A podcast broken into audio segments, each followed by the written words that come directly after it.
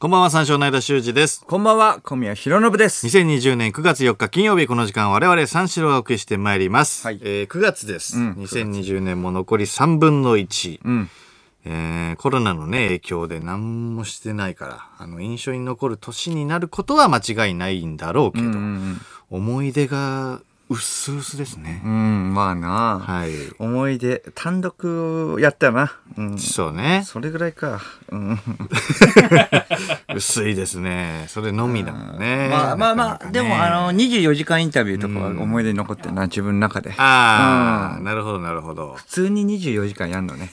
ちょっと短くやってくれればいいの。24時間ガチでやるのね、うん、ガキの使いのね。そう、ガキの使いの24時間インタビュー、はいはいはい、あれすごいな。しかも時計ないんでしょ、確認取れないでしょ、まあ、途中から時計が取り上げられて、うん、それ24時間インタビュー、うん、そうやって、まあ、2週間後ぐらいそのスタジオで、うん、だからスタジオそうだねあって、まあ、松本さんとかで、まあ、緊張するんだけれども、うん、その、午前中がさ、うん、あれだったよね、トップナイフって僕が俳優のお仕事で、ああ、まあみゆきさんのそうそうそう、うん、カルト教団の競争、はいはいはいはい、やってからその後あった、ね、24時間インタビューのスタジオだったから激しかったね、あの日は、うん、でもそれぐらいかな。 そうか、うん、あとまあ小宮の思い出の地の豊島園が閉園しますよね。あ、そうだ、しましたね。確かに、ね、うん、豊島園、ね、切ないよな。二十歳のね成人式、小宮は豊島園だから。そうそうそうそう、二十歳でカツアゲされてたからね僕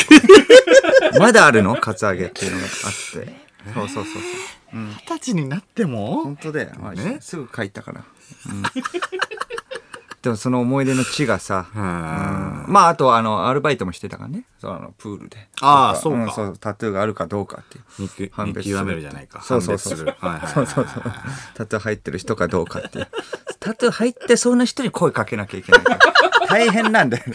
リスク高いし、余裕で間違えるし。あ、そうそうそう、間違えた時嫌だね。そうそうそう、確かにな。そうそう、怖いな。そこでカツアゲ、そうそうそこでもカツアゲ、25歳ぐらいだからねそれも。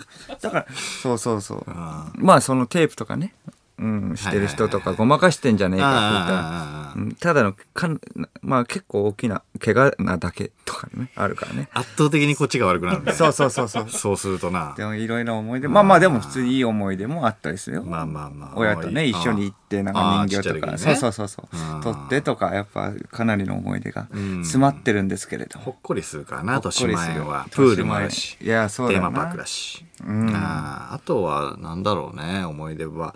小宮が1月に2回ラジオを休んだぐらいかな。あ、そうだね。腹が何だったっけ、歯が痛いっていうのとインフルエンザです。ああ、うん、そう、歯が痛いはしょうがないよね。違う逆インフルの方です。インフルはしょうがないから目をつぶりましたけど、うん、歯が痛い、うん、歯が痛いは来れるじゃんってなったからね、みんなね。あ、そう、うん、うん、おかしいなと思ったよ。でその後インフルだったから、まあ、それはしょうがないよってなったけど、うん、2回休むかねっていうところでね。弱まってたんですよね、うん、だから今年はじゃああと3分の1、まああと1回ぐらいはいいってことでしょ。もう上半期に2回休んだんだから、うん、もうないよ。え、もうないよ。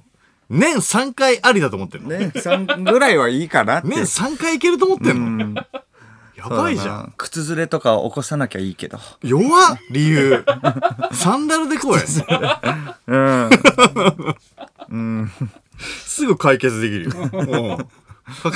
かかとさえすらなきゃいいんだから。もうサンダルできればいいんだよ。絆創膏を貼ってこい。すぐにでも。本調子が出せないとね、申し訳ないから。天下のオールナイトニッポンだからね。うん、天下のオールナイトニッポンをうん、本調子じゃない状態で喋るってことが良くない。リモートでもやってくれ。リモートがねもうね、あ、そうできるようになったからもう、ああそういう手法があるからさ。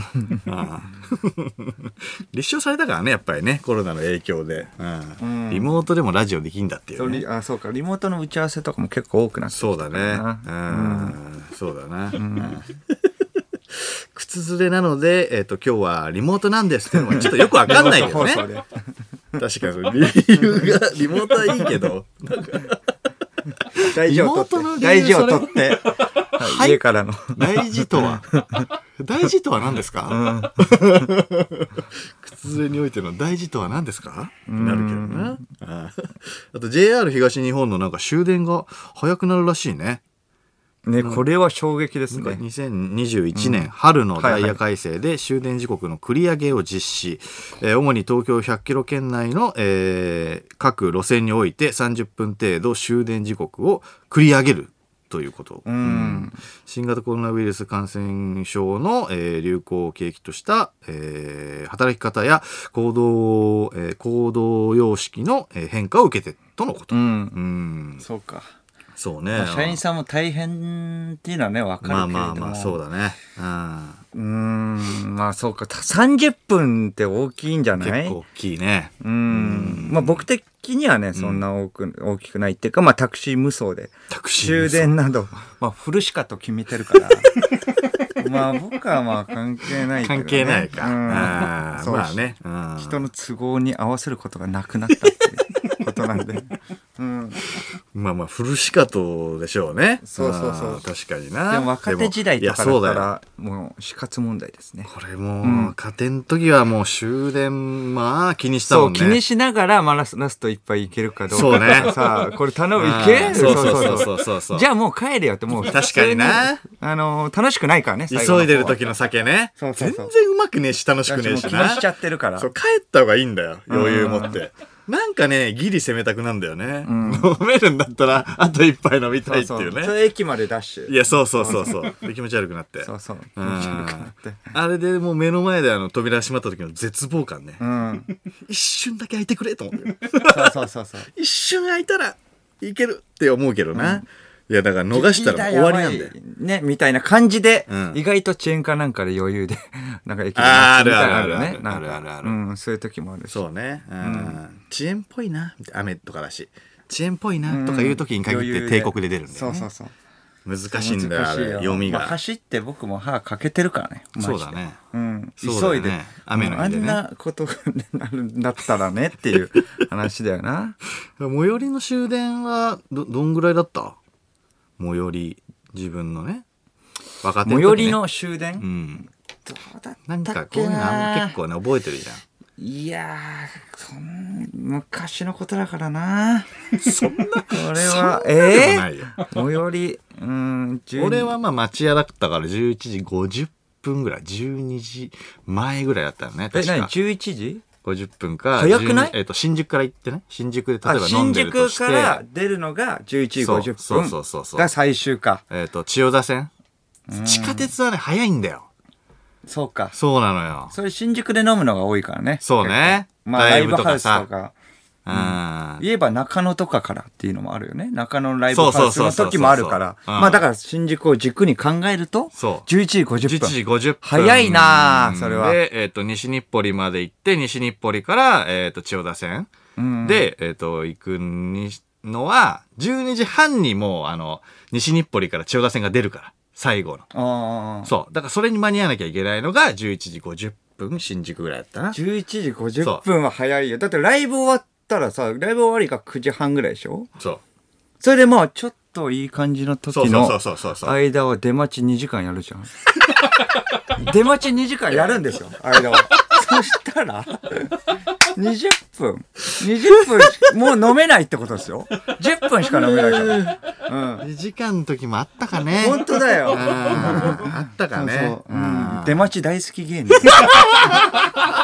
待ちでわらついてそうそう僕と同じぐらいの列の時でも全然余裕で2時間とか、ね、なんかね列になんないんだよな列になんないっていうのはなんかところどころにいるのなんか列に私はなりませんみたいな人多くない列になんないで、まあ出待ちで、1人、終わったら、うん、他の人が、うん、帰るようかなと思って帰るとその道の帰り道の道中になんかまた現れるみたいなあお疲れ様でしたみたいなあお疲れっすみたいな感じでいいじゃんそうそうそう、まあ、そういう人は別にガチのファンじゃないから、まあ、ちょっと薄くやってもいいじゃんって思うよ私たちは列になんないぞっていう人いるじゃんどういうことなんか列になるのってさ、吉本のルールなんで、なんか、出待ちで列になるのって。で、なんかさ、吉本以外だとさ、なんか結構点々としてない？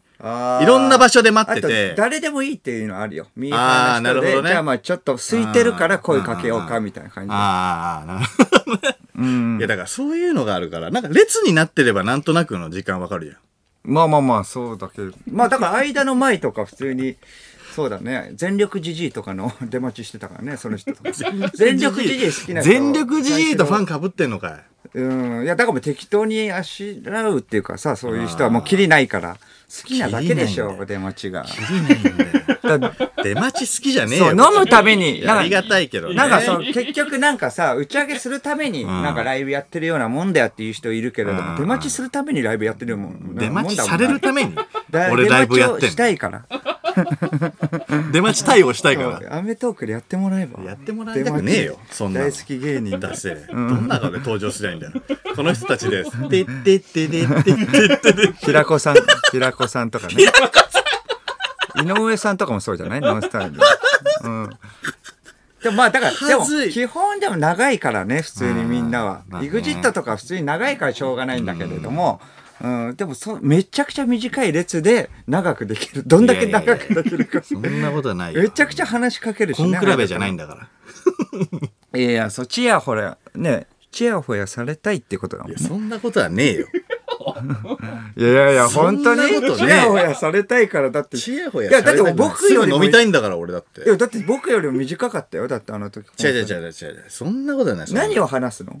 何を話すっていうの？この間テレビ見ましたよ、みたいな感じで言われたりするの。まあでもライブだから、そのライブの話かな、でも。どういうこと？いや、だからネタどうのこうのみたいな。ネタが面白かったとか。ありがとうございます。そう。じゃあちょっと写真撮りましょうっていう感じでも終わりじゃん。だから、なんだろうな。じゃあこの間のネタはどうでしたみたいなとか。この間も面白かったですよ。じゃあ、その前の、コントやったんですけど、久しぶりに。ちょっとそれ見てないですね、うわ、見に来なきゃ。見に来なきゃ。ファンでしょだって。まあまあ、そうですね。すいません。見に来なきゃ。なんか、他のライブでやることってあるんですか？いや、もうないね。ない。なかなかそういう機会ないからね。それ見に来なきゃ。そうなんですか。ダメだよ。じゃあもうちょっと終わりますか？それで終わり？本当に好き？いやいや、まあ好きですけれども。それさ、見に来ないで。本当に好き？いやいや、好きです、好きです。疑っちゃうなぁ。そうですか？いや、もうライブも好きですし、三四郎さんがテレビ出てんのはもう全部チェックしてますから。じゃあ証拠は？半券見して、半券。いや。証拠はって、半券残してないんですけど。いや、残さなきゃ。いや。本当に好き？いや、好きです。ライブの半券取っとくもんじゃないの、記念に。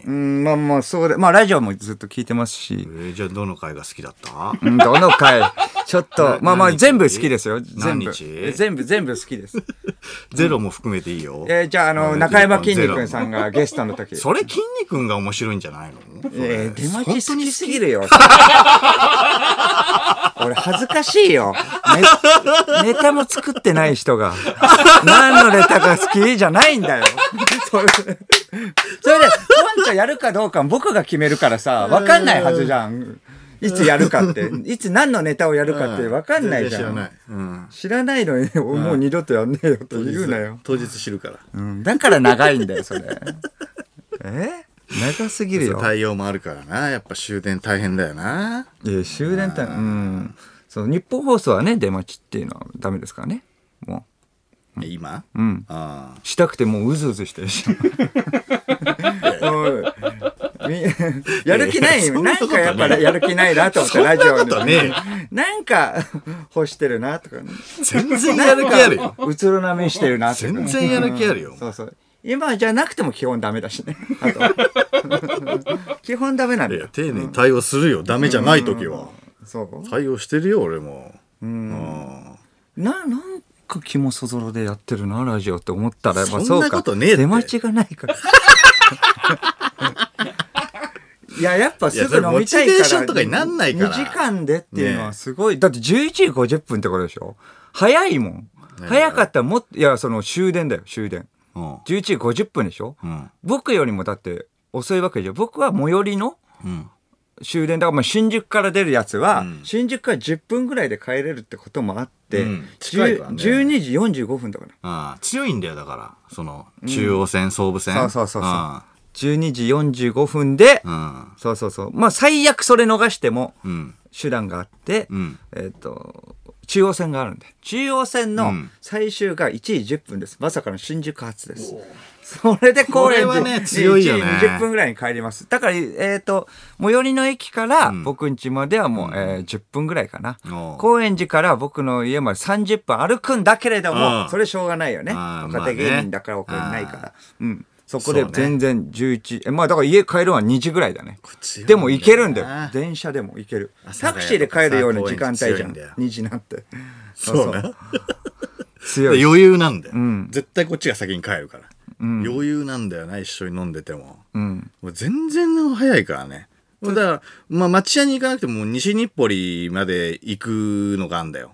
それが12時半だからね。え山手で、そう。山手線で、新宿から、西日暮里。なるほど、そこまでね。行ければ。そう。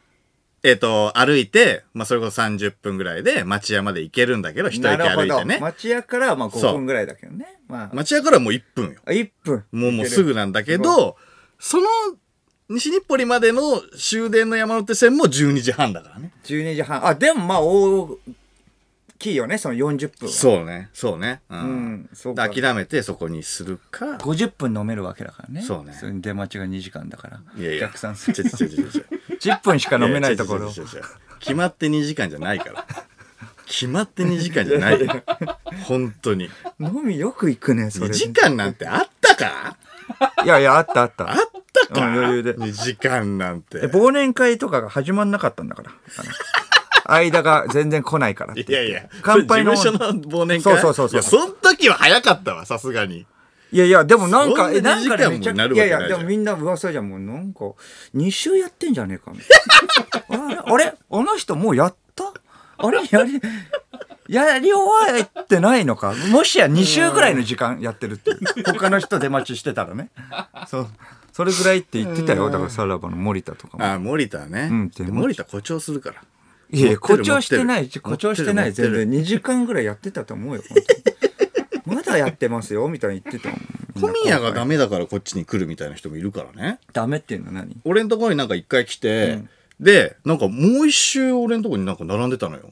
であれ2回目だよねって。これあるじゃん。それあるじゃん。あるんだよ。だから2回目だったら、あ、ごめんなさい。だからごめんなさい。2回目ダメですよ。だから言ったんだよ。あれ2回目だよねって言ったの。あれどうしたのって聞いたら、なんか、いや、小宮さんが先に帰っちゃったんで、もう一回並んじゃいましたみたいな。関係ないじゃん。間は小宮じゃないもん。コンビで2人とかないよ。いや、だから小宮じゃないじゃん、間が。いや、だから知らないよ、俺に言わないで。帰っちゃったっていうのは、それはだって、いや、正直言えば、僕だってプライベートの時間あるわけだから、それはもう出待ち、いや、それで別に並んでたらするよ、それは。並んでなかったんじゃない？並んでる中、いや、ごめんなさいとは言わないし、ごめんなさいって、普通に、まあ言っても写真とか撮るよ、別に。うん。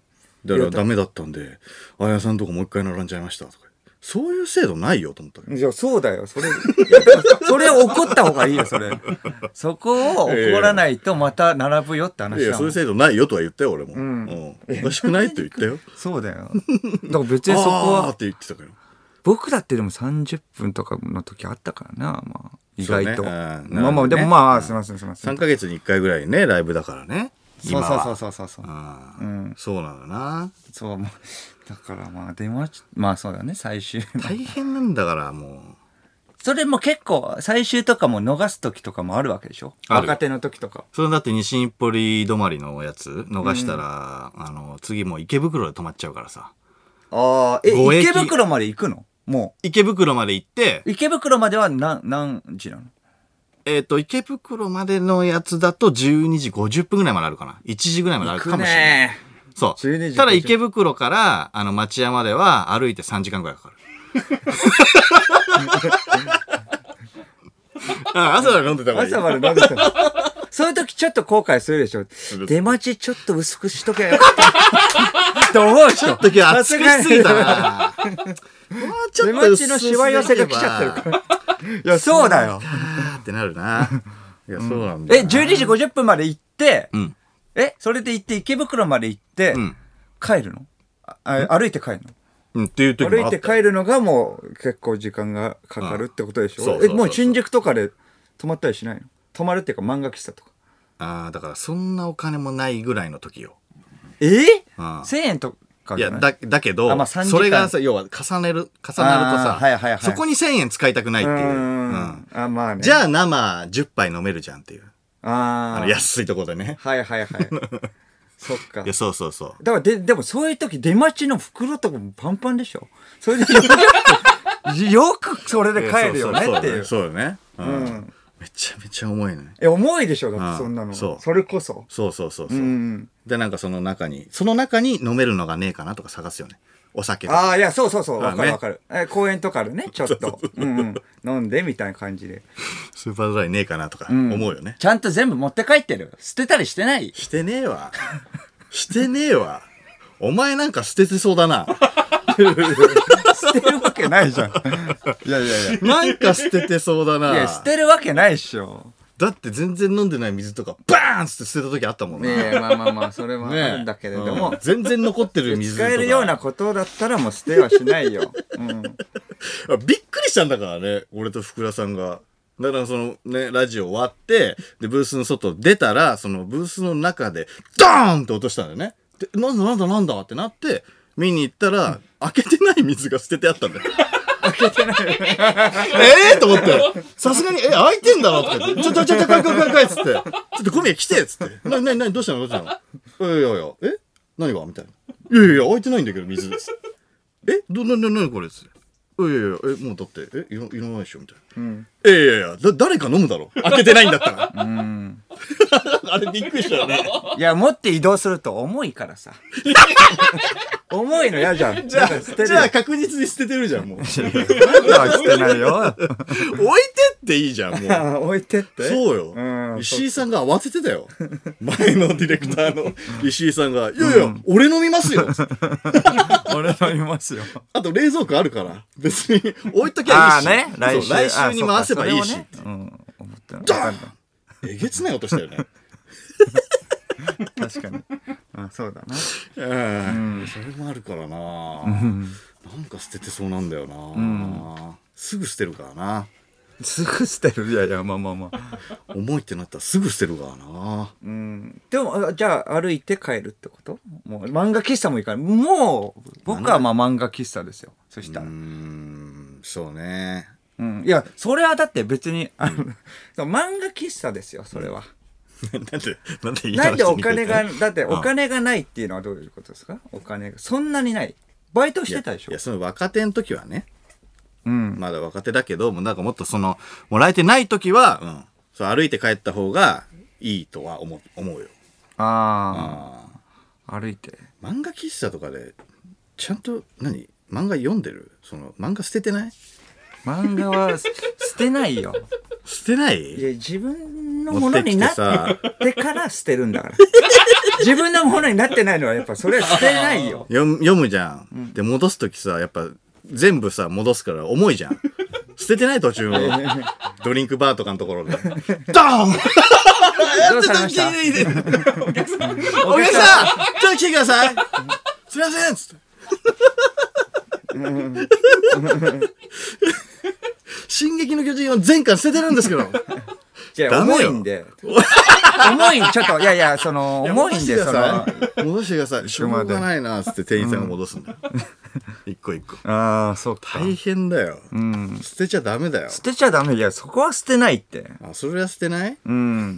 まあ、だから、これは、だからそれこそ、そんな時若手芸人だからお金ないって言ったら、あれはしなかった。捨ててはないけど、これ正直言ってください。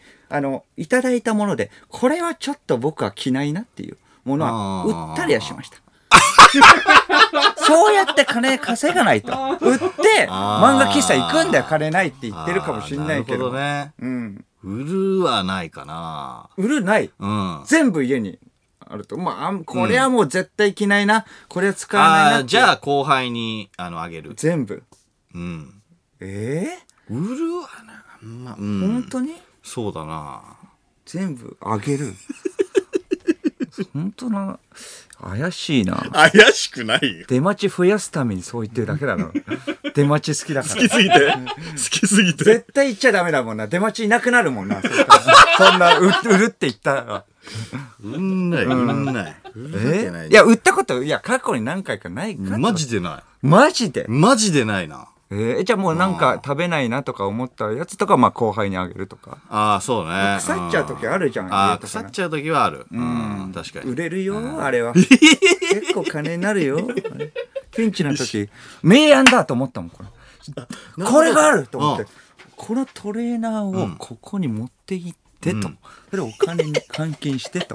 はいはい。捨てなくてよかった！捨てがちだけど。僕は捨てなくてよかったよかった取っといて重かったけど重かったけどよかったって思うんだからそこは捨てなくてよかったゴミ箱がなかったっていうのもねありますけれども道中にゴミ箱なかったらどうすんのあ、捨てないのか。捨てないの。何もう今。ああ、そっか、麻痺しちゃった。捨てる人の質問じゃん。そんなことはしないし。だから僕はゴミ箱がないとこにはね、置いてはいかないし。いや、そこじゃないのよ、別に。そうなんだ。ゴミ箱ないとこに捨てちゃダメよって話じゃないから。そもそも捨てちゃダメだよっていう話だから。まあでも、行っても終電なくなったら漫画喫茶でしょ。ああ、なるほどね。ランクっていうか、まあ自分的に、まあ歩くか、その次は、飲み明かすとかどうですか？ああ、だから人がいればね。ああ。そうそうそうそう。だからよく、まあ、小宮とかとも飲んでたけど、その、ね、高円寺に例えば行って、高円寺終電あるから。20歳とか23ぐらいまででしょ。うん。で、高円寺行って、で、高円寺で飲んで、で、俺が終電だから、じゃあちょっと帰るわ。いや、もうちょっといようよ、みたいになるじゃん。じゃあ俺は、まあ、最悪西日暮里までの山手線があるから、そこまで、まあ、あと30分ぐらい粘るわけよね。それがもう12時。で、ごめん、本当に帰るわ。12時半ぐらい。そうね。で、それ、これ逃したら池袋になっちゃうから。新宿よりもっと高円寺の。そうそうそう。僕はもう余裕余裕。そうそうそう。もう全然もう歩ける。んで、もう、じゃあ、いや、いいよ、つって、じゃあみんなで飲もうよってなって、飲もうよって決まって。あ、朝までね。そう、朝まで飲もうよって決まったのに、3時ぐらいになったら、俺帰るわって言って帰るのよ。まあ2時ぐらいからちょっとそこの予兆は出してる。いやー、これはどうする？これはどうする？みたいな。違う、これはどうする？これみんなどうする？これ。普通さ、普通付き合ってくれるんだよ。終電ない、逃しちゃったから、つって普通付き合ってくれるんだよ。めちゃくちゃ帰りたそうにするから。いや、どうするこれよって。俺帰れんだもんな。俺帰れん、確かにな。怖いですからな。近いから。出待ちがあんな長くなかったらいけたんだよな。もっと短くとかもあるし。いや、俺の出待ちの長さ後悔しないでよ。そうだな。まあ、高円寺だと嫌がる人はいるよね。やっぱり、ちょっと遠くなっちゃってっていうのが。いや、そうそうそう。あと帰るからね、すぐにね、小宮が。まあ帰れるっていうのもありますけど、今だったらだって終電超えてもなんかタクシー代とか払ってあげるよ。だからその高円寺だから中央線沿いの人と結構飲んでるから、中央線沿いの人はその後輩の、僕ん家経由で後輩のところまでのお金を渡すってことかな。はいはいはい、なるほどね。そして、あとは、岸高野とかユービームとかは、そっちの方、中央線じゃないからさ、もう東京駅とかそっちら辺とか、まあ新宿経由での人はいっぺんにとかかな、1万でとか。なるほどね。なんかそのなんか気使って言わないやつとかいるじゃん。どういうこと？まあ普通に飲んでて、まあ12時ちょい過ぎぐらいで、じゃあちょっとお会計しようかみたいなんで、ちなみに終電とか大丈夫みたいなこと言ったら、もう10分前にもうなくなってますみたいな。言ってよみたいな。いや、言ってよ、それ渡さなきゃいけないから。言ってよっていう。そんななんかさ、別になんか、いてほしいけど、そんな無理しなくていいじゃん。ああ、どうされますかっていうのが失礼だと思うんじゃない？ああ、なるほどね。でも言ってよって思うよな。でもそれ大丈夫ですって言ってどういう感じになるの？大丈夫じゃないじゃん、絶対。いや、そう、でも大丈夫ですって言って、いや、友達の家があるんで、だったらまだいいってことでしょ。まあまあまあ、でも、事前に言っといてくれたらいいってことでしょ。友達の家がいるんでとか。そうそうそう。あ、じゃあ夜遅くまで行けるんだとかだったらなんかわかるけど、いや、ごめんなさい、もうもうちょっともう過ぎてるんでないんすよ、みたいな。じゃあ家どこなのとかって聞いたら、葛西です。めっちゃ遠いなっていうのある。1万円超えるぐらい。めっちゃ遠いな、おいって。遠いならなおさら言ってくれよと思うよね。葛西です。なりますですとか。それででもお金あげんの？いや、あげる時があるよね。うん、帰るってなったらね。もう全部、まあまあそうだね。一応あげるはあげるもんね。二人とも遠いとかもあるよね。あ、離れてね。そう。しかも真逆で経由できないパターン。二人の後輩。確かにね。1万円あげて、その駅前の漫画喫茶とかで見かけるとき。最悪。でも漫画喫茶じゃなくて、ちょっと豪勢にビデオボックス行って。それで3000ぐらいで済ませるパターンね。あるあるあるあるある。帰るって言ったのに、おいって言って、こっちが声かけられない感じね、あれも。ビデオボックスで済ましちゃってる。俺後輩だったら絶対するわ。まあ、1万円もらったってなるもんね。いやいや、そうそう、なる。じゃあ3000円ぐらいで、ビデオボックス行っても、7000円浮くから、7000円もらった。酒飲んで7000円もらった。じゃあプレミアム天下もオプションでことになるしね、やっぱりなるなるなるなる。それでは始めていきましょう。三四郎のオールナイトニッポン。改めましてこんばんは、三四郎の間修二です。こんばんは、三四郎の小宮浩信です。金曜日のオールナイトニッポンは三四郎がお送りしてまいります。はいはいはい。うん、そうですね。やっぱそういう、まあ、駆け引き、先輩との駆け引きとかもあったり。ね、誰しもあるよね、これは。あと、この先輩だったら絶対くれるよな、みたいな感じがあるよね。一回くれたりしたらね。ああ、そうそうそうそう。もうそれはくれる先輩。うん。中英さんとかめっちゃ優しいからもん。あ、全部。終電あるのにくれるもん。ええ。そう。でも近いからいいですって言ってるのに。今でもくれるよ。でも売れたらなんかさ、それで終わるのもいない？やっぱ終わる人もってか、まあ小宮はもう、いや別に全然いいんだけど、まあ小宮はもういいだろみたいな感じでっていうのはあるよね。そうそうそう。それは他の人にやってる。もう千鳥の大悟さんもだって家近いって言ってんの。僕と奥村、家近いって言ってんのに一人1万ずつだ。すごいよ。すごいな。一回だけちょっと渋った時があって、これちょっとなんかそうそう、まあまあまあちょっとピリッとしたっていうか、大悟さんがまあ誰に憧れてこの世界入ったのみたいな感じで僕に聞かれてとか、まあトネルズとかさ、トネルズさんとかダウンタウンさんとかさ、あるじゃんみたいな感じで、誰なのって、小宮はみたいな、まあダウンタウンさんですかねとか、まあアンタッチャブルさんもみたいな、それ奥村が酔っ払ってたか分かんないけど、勝俣邦和さんですって言って、いやマジでって、それ大悟さんがいやいやそうでもおおみたいな感じになって、いやいやそのこの世界入ってから凄さってわからない？勝俣さんの僕言ったりしてね。いやいや、トンネルさんとかでしょ、どうせ。しかも芸風も全然違うし、それに憧れてるっていうのはちょっと嘘だし、ちょっとなんか分かってます。つぶってない？って聞いて、いやいや、勝俣さんですよ。いやいやいや、それじゃないよね。それはおかしいよって。ね、勝俣さんじゃないよねって、いや、ちょっと言ってみな、本当のことみたいなね。前は違うこと言って、ダウンタウンさんとか言ってなかった。いや、勝俣邦和がいいと思って、とか言って。いや、もう、じゃあ、お前帰れやって。その時、出ないのかなって思ったけど、これでってやっぱ出してくれた。いや、もう、いや、これはでも、最悪、じゃあ、仮にそうだったとしても、折れろよって。ね、そこもこんな空気になって、違うから。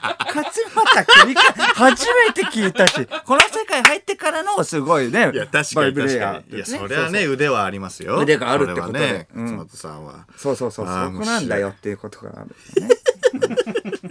今でこそね、なんか、奥村と、まあ、なんか憧れるのもなんかわかるけど、確かに一番最初ってなった時にね、そうそうそう、だからそれをなんかさ、聞いてないんだよ、もう酔っ払ってるからどうかもさ、一番最初の憧れの話してるんだからって、それでもらえないかなっていう時あったけど、もらえた。危ない危ない。怒ってももらえる。いや、そうだよ。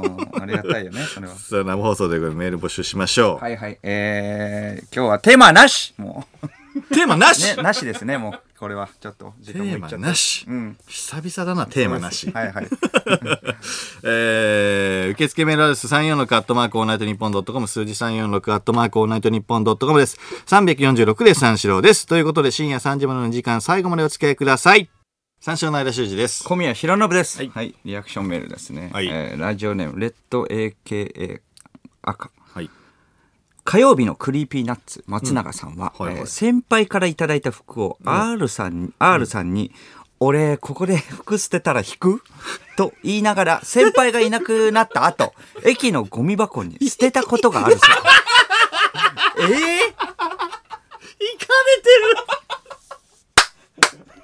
る。ああ。いや、いかれてんな。松永やばいな。そうなんだ。一緒。同じだ。同じ種類の人だ。いやいや同じじゃないよ。聞くのがすごいなと思って逆に。聞くっていう。ああ聞かない。松永の方がでも多分ね、分かるよな。だってまだ分かる。まだ分かるっていうか分かんないけど、ちゃんと悪いことっていうのは分かってるもんね。いやいやちょっと待ってくれ、これ。聞くって聞いてるってことは、そう。惹かれるかもしんないと思ってるから、松永の場合は。だから、それ聞いてるわけで。待ってくれ。そうそう、先輩だよ、これ。え？先輩の僕、いや、いや、それはないよ。先輩のだったら、いや、逆に言えば、相当陰で捨てるかとかやるんだったらまだいいけど、引くに決まってんじゃん、先輩のだって。いやいや先輩だよ、先輩のはないよ。全く。いやだからその知り合いでもないからね、出待ちの人とか。まあそうか、知り、まあそうか、先輩の方が。いや先輩からもらったら一回、うん、家でま来て先輩と会ってその後捨てるっしょ、うん、捨てるとしたら。なるほどなるほど、うん、そうね。一回そうか、来て先輩の前で現れて。いやいやこれはないよ先輩のっていうのは。誰が言ってんの？うんあ、これはない。捨てる人間からしてみても、うん、ちょっと同じ種類だとはちょっと言ってほしくない。いやいや、そうでしょ。あともう R がもらってるかどうかっていうのもあるよね。R も一緒にもらってんのかな、一緒に。ああ。ねえ、それの時に R が捨てなかったら、僕様子見て、それも聞かないもん。どっちなのかな。捨てたら。それ一回持って帰るっしょ、絶対。そんなに嫌だったのかな、松永は。うん。スーツのやつじゃなかったの？松永はスーツだもんね。今はなんかちょっと徐々に変わってきてるから。そうね。今なんか緑の服しか着ないよな、あいつ。緑ベースでしょ？緑ベース。緑ベースで、なんか、金のチャックみたいなのが。ああ、なるほど。なんていうの？ V 字に金のチャックがついてるやつ、お気に入りだよな。ああ、なるほど。うん、よく見る。じゃあそれじゃなかったってこと？緑じゃなくて、銀のチャックだった。緑じゃなくて銀のチャックだったから嫌だったってこと だから捨てたってことかな。チャックの色気に入らねえんだ。うん、着ろよ松永一回ぐらいさ、ジョジョのキャラみたいな服よ。あ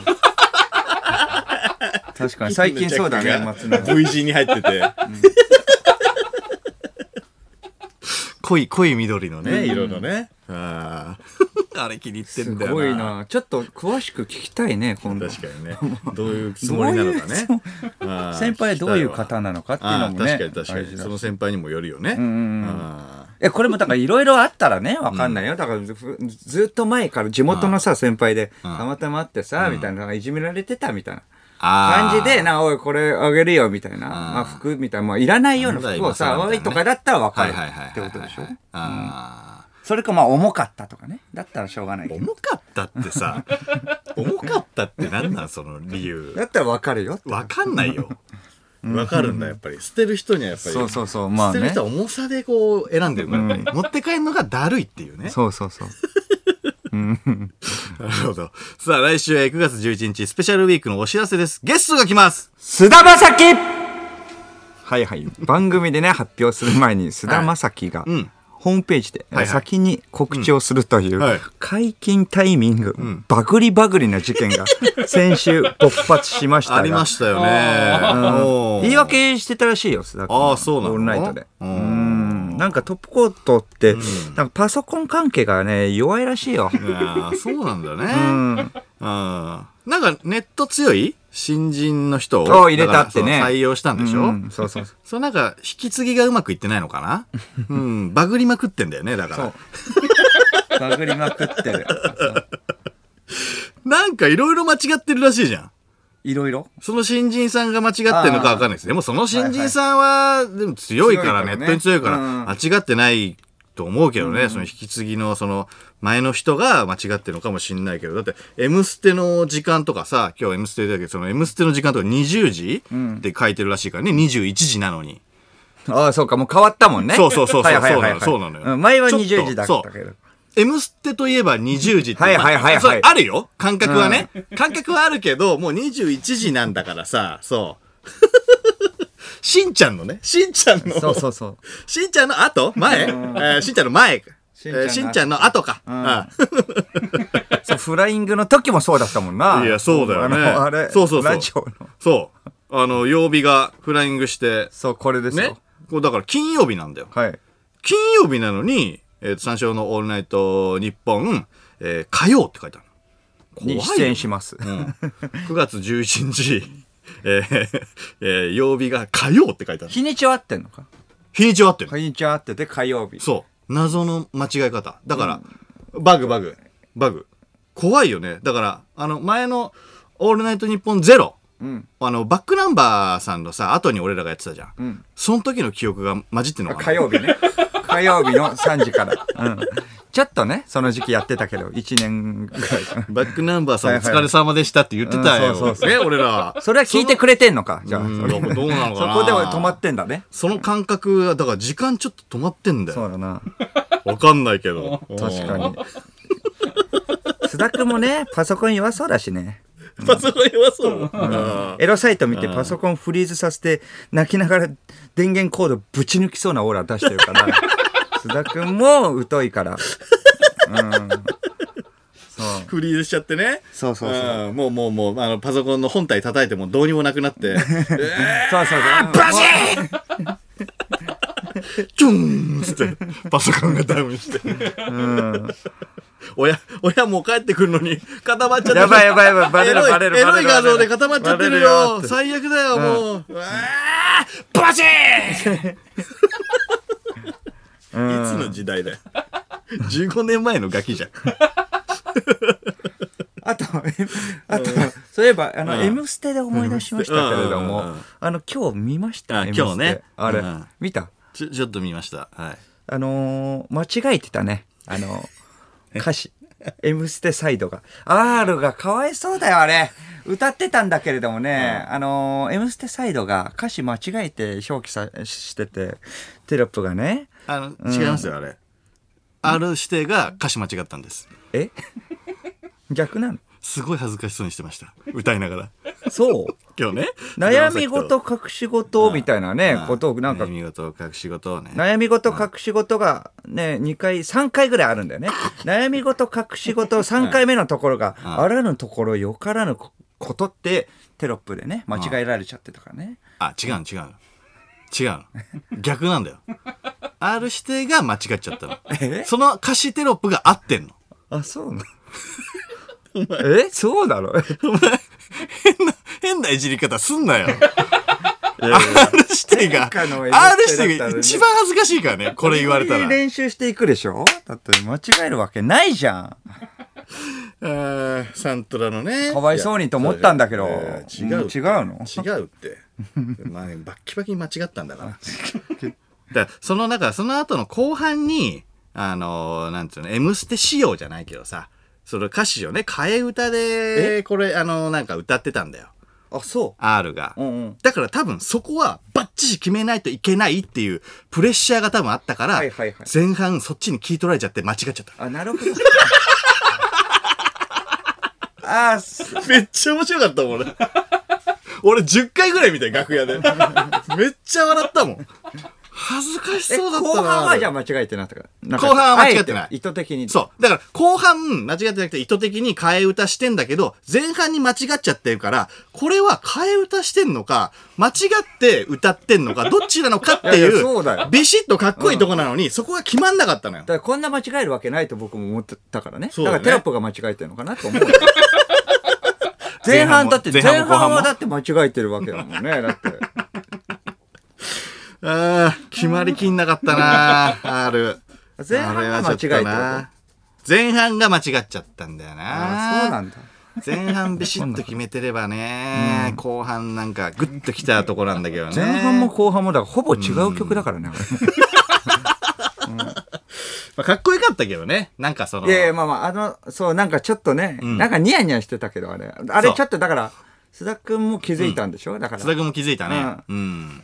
で、なんか人差し指立ててね、なんかそれじゃないけどさ、なんか盛り上がってからみたいな、気にせず突っ走れみたいな感じで、あれはあれでね、プレミア感もあってよかったっていう部分もある。めっちゃ面白かった。3人らしいね。なんかね、あとでもう一回見よう。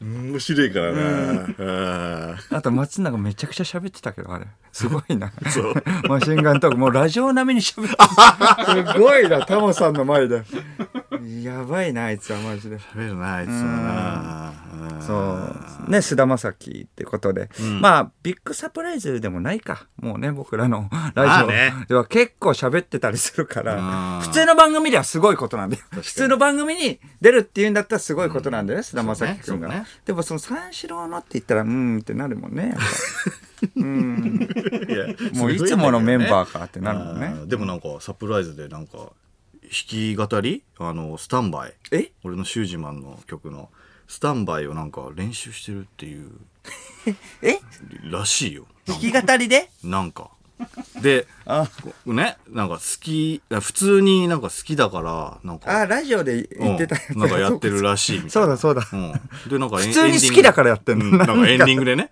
エンディングで好きだからやってるみたいなでなんかということはみたいなうんなんか須田がなんか煽っててえここでえちょっと待って待って待ってちょっとうんそういうことよねっていうだからそのあの曲をっていうのは間っていうバイアスがかかってるからどうしてもね受け入れられないけれどもまあそうかフラットに見ると悪い曲じゃないってことなのかいやそれ悪い曲じゃないそれはそうだよ別に俺はもう自信持ってるから、うん、それはねだからうん、なんかその「ん やろうとしてるよね」っていうねその、うんうん、俺の斜め前ぐらいで歌う、うん、弾き語りか、うん、そうそうそうそう、うん、ちょっと勝手なことすんなよいやいやいいじゃん緊張するだろあ緊張するって方でうん、一緒に緊張一緒になのかな須田が弾き語り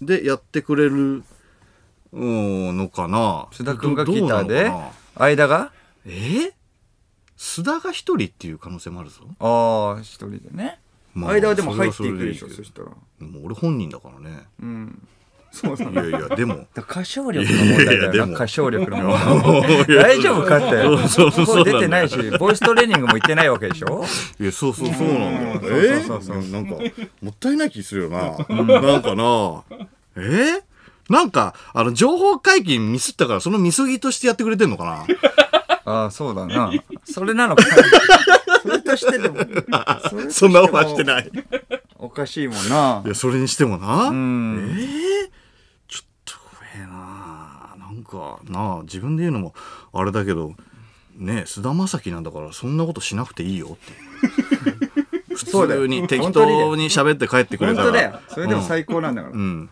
普通に楽しんで帰ってくれたらいいよ、うん、気使うよこっちが、うん、そうかテロップのね、間違いとかなければいいけどねスタッフさんがいやラジオだから、うん、テロップの歌詞の間違いとかないんだよ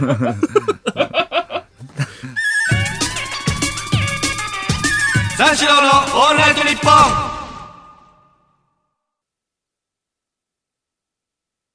三四郎の間修二です。小宮浩信です。はい。はい。リアクション名ですね。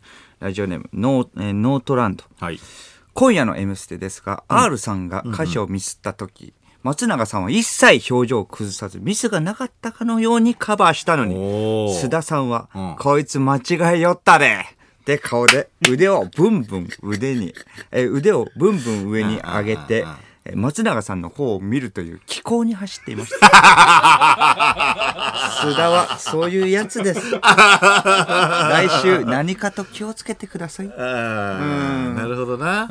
そうかそうか。松永そうかスルーしてたんだ。うん、それもすごいな。うん、あ松永スルーして別に間違ってないですよで。はいはいはい。そうか。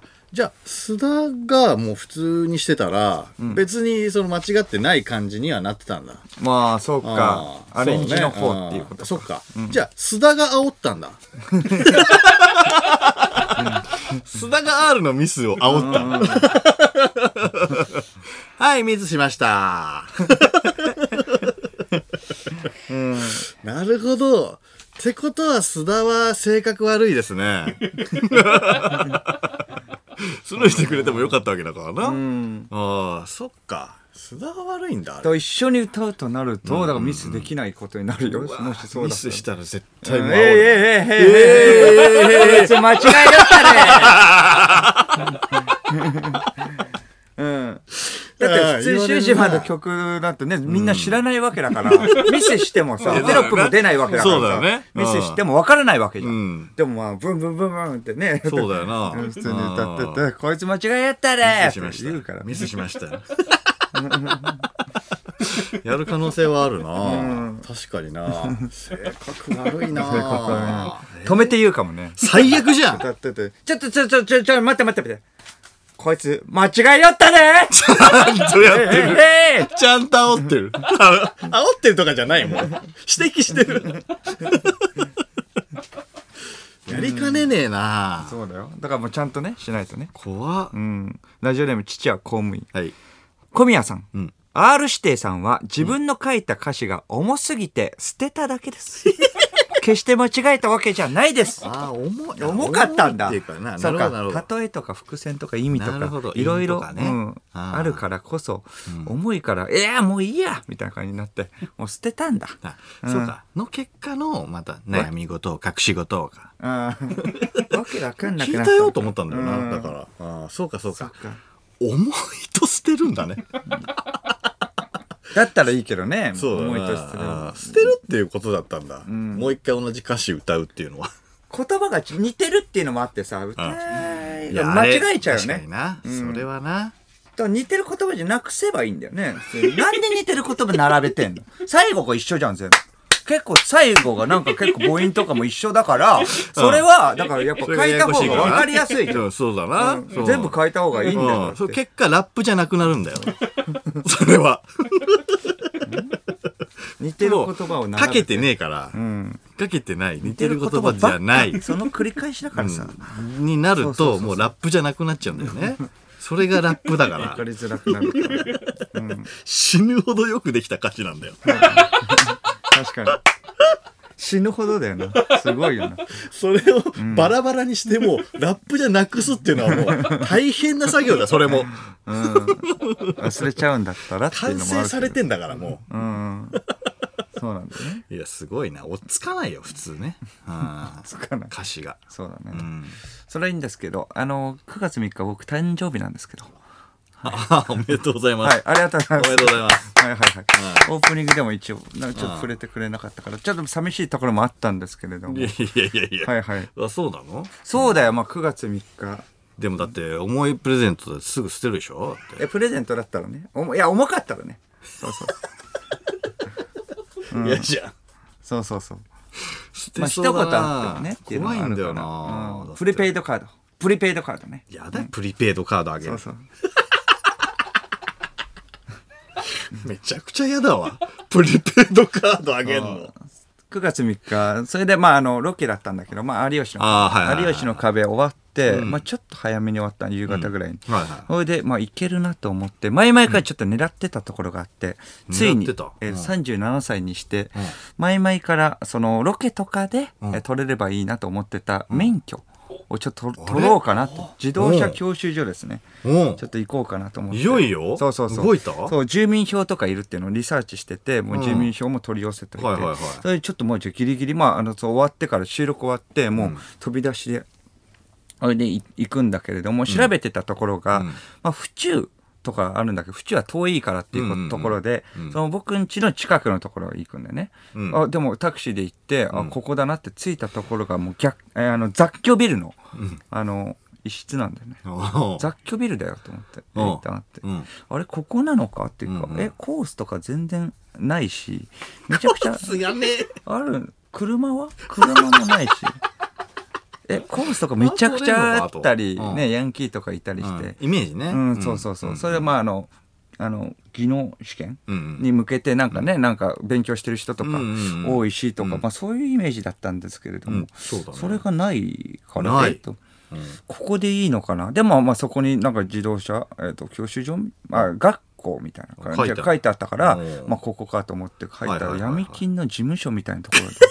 あれって誰もいない受付に。と思って、これ大丈夫これ。ん車は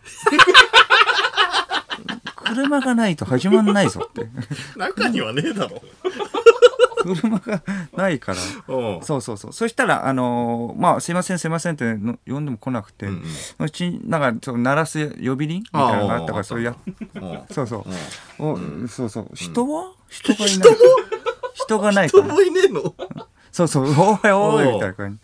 呼び鈴はと思ったら呼び鈴が目の前にあってそうそう、呼び鈴はあるじゃん絶対、自動車教習所にはね分からないけれど行ったことないけれどね。だからそれ鳴らしたらいるけどね普通ね。そういるでしょ受付にね。いないっていうのが怖くて、それでまあまあ40歳ぐらい4050ぐらいかな、まあ結構な綺麗にしてるような感じ、歌舞伎役者的な、まあなんかおじさんですけどそんなにみなりちゃんとしてるみたいな、愛之助みたいな感じで、愛之助さんをちょっとなんか色気なくしたみたいな感じでもシュッとしてる感じ、そうそうそうそうみたいな方が来て、愛之助さんから歌舞伎とだってちょっとなんかインチキ臭い空気もあるじゃん、変な話なんか見た目的にもなんかさそうそうそうそうそうなるほどそうか、歌舞伎取ったのね、手だれなね感じのなんかちょっとなるほどなるほど大丈夫かなっていうことで騙されないかなとか思ったりしたんだけど、でもネットとかにねあるから大丈夫っていうこと、まあちょっと聞きに来たんですっていうか、免許を取りたいんですけれども、なんて言っていいか分かんないから一番最初恥ずかしいんだけれど、まあ免許を取りに来ましたってまあまあそうですよねみたいな感じそうだよなでもそれ以外だとねあんまりないから、そうなんだよ。初めなんて言ったらいいのかな最初はね。みんながいたらさ、それ真似てさとか並んでたらあんま恥ずかしくもないじゃん。だけれどもだからそれもうどうやって言っていいか分かんないから、まあまあ免許取りに来たんですよみたいな感じで、ああそうなんですか、まあじゃあコースの説明しましょうかみたいな、あまあ今日はちょっとまあ今日すぐにっていうわけじゃないんですけれども、って言ったら、いや、まあまあそうですよね、みたいな。まあじゃあ、この、自動車学校の説明をしますみたいな。資料みたいな。はいはい。そう、資料を見せてもらって、コースが、あるんですよ、みたいな感じで。コースね。コースね、っていうことで、オートマかマニュアルかどっちですかみたいな感じ。それ舐められたもんで、みたいな。オートマとかマニュアルとか聞いたことあるよ。うん。どっちだと思って。まあまあ、オートママニュアル聞いたことあるけど、主流はどっちだ、マニュアルの方がかっこいいとは言うし、ね、マニュアルの、動かしてる手がちょっとセクシーみたいなね。ギアをね。何年前の話だって話だから。オートマでも平子さんオートマだったぞとか思い出したりして、平子さんと収録の後ね、真っ黄色な車に乗って帰った時、オートマだよみたいな最近撮ったの。じゃあもうオートマの方が安いし、オートマなのじゃあオートマでみたいな感じで言って、それで十分だしねオートマで。やっぱオートマでいいよね。マニュアルなんだけど結局オートマしか乗らないから、さらっと言うのかっこいいな、マニュアルなんだけど出待ち増えるぞこれは、これは俺マニュアルだからね、かっこいいマニュアル。でもそう考えたマニュアルってかっこいいな。全然使う時ないよ、だからオートマでいいと思うよ。うわ出待ち増えそうやば。それでまあこのコースでとか、29歳以下はこうなんか値段が安いみたいな、それもあるしみたいな。おいくつですか、僕はその帽子を目深にかぶってたからあっちも分かんなかったらしくて、それでまあまあ37です、37と思って自分で。衝撃だよね。37で。そしたらなんかその方が、それまで取られてなかったんですね、みたいな。なんで、37でとは言ってないけど、なんで取られようと思われたんですかみたいな感じで聞いてきて、なんでかなとか思って、まあ、機会が、まあでも誕生日なんでって言って、なんでみたいな感じで。18歳だったら分かるよ。18歳になったんでとかだと誕生日、いや僕も理由がないし、今まで取る機会がなくて、これを機にとか、これを機にもおかしいしとか、まあじゃあ結婚したんでだったら分かるよ、結婚を機になんて。だから理由がなかったから、まあまあとっさに出たのが誕生日なんでって、なんで37の誕生日で37になったばっかなんで、いやいやこれは変だなとかみたいな。まあまあそれで、じゃあこれでってオートマとマニュアルの説明は終わりで、でまあ自動車学校と自動車教習所の違いみたいな、府中にあるようなところはまあ教習所なのかな、だからまあまあ、正式な、まあ、正式じゃないって言ったらあれなんだけど、まあ、コースがあるようなところは、まあ、府中であって、そこはまあ、府中まで行って、取るんですみたいな、試験をね。やってもらって取るんですみたいな。そうね。公式のところと教習所と、非公式のとこがあるんだよね。そうそうそう。非公式だからって悪いわけじゃないんだけど、非公式のところは悪いわけじゃないんだ。そうそう、その教習所で試験ができないから、府中か鮫洲に行かないといけないんだよ。はいはい。練習もなんかそこまで行かなきゃいけないって言ってたよ。練習？うん、練習も。練習はその教習所でできたけどね。教習所でっていうかコースがないじゃん。コースが、あれ、ごめん、俺も非公認のところなんだけど、コースはあった。コースないよ。本当に合ってるここ。非公認中の非公認じゃん。いやいや、そうだ。コースないの？合ってる。いや、コースないよ。ね、どうやって練習するのだ？いや、だからどうやって練習するんですかって言ったら、まあ、仮免、あとは、府中に一緒に行って。府中に一緒に行って？そうそうそう。どういうこと？だから、ある程度までは、街中でやりますっていう。ダメだよ。ダメだよ。あれ？いきなり、いやいや、ダメだよ。だって、その教習所内の道で、道を模した、そのとこでやんないと練習しないといけないから。あ、そうだ。仮免までが、府中の方までで一緒に行きますって。車で、僕が運転してって言って、仮免になるまではね。僕っていうのはその教習所。そうそうそうそう。それで一緒に行って、そこで練習して、もうちょっと慣れたら、そこのなんか街中を走りますみたいな。府中で練習するの？そう、府中で行って練習する。そう、行って練習して、それちょっと。してくれんだ、コース。うん、じゃだってコースがないんだ。ごめんごめん。そりゃそうっすよねって僕も思っても。だってコースがないから。そのパターン初めてだったから。いやいや、それで行って、教習所でちょっと慣れたら、ちょっと一回戻ってきて、そこの街中を隣にその教官が行ってもいいようになったらぐらいかな。そうね。仮免さえ取れれば、そうね。隣につければ、路上で。路上教習だっけ？路上教習。路上教習って怖くね？でもそれ。いきなり外でっていうね、街中でって結構細い道とかもあるわけよ。これ、大丈夫ですかとか。でまあ、仮面取ったらの話でしょ。まあもう仮面取ってもそれ怖いじゃん。やっぱそこまで。うんと街中だよ。だってどこで運転手をしてるの？街中だよそれ。そこはなんか仮面取ったらもうある程度は認められて、じゃあ街中を行くってこと？うん、そうそうそう。あ、そうなんだ。あ、そこはいいのね。いいよ。うん。まあだったらもういい。あ、まあだからそこまではだからそのコースとか。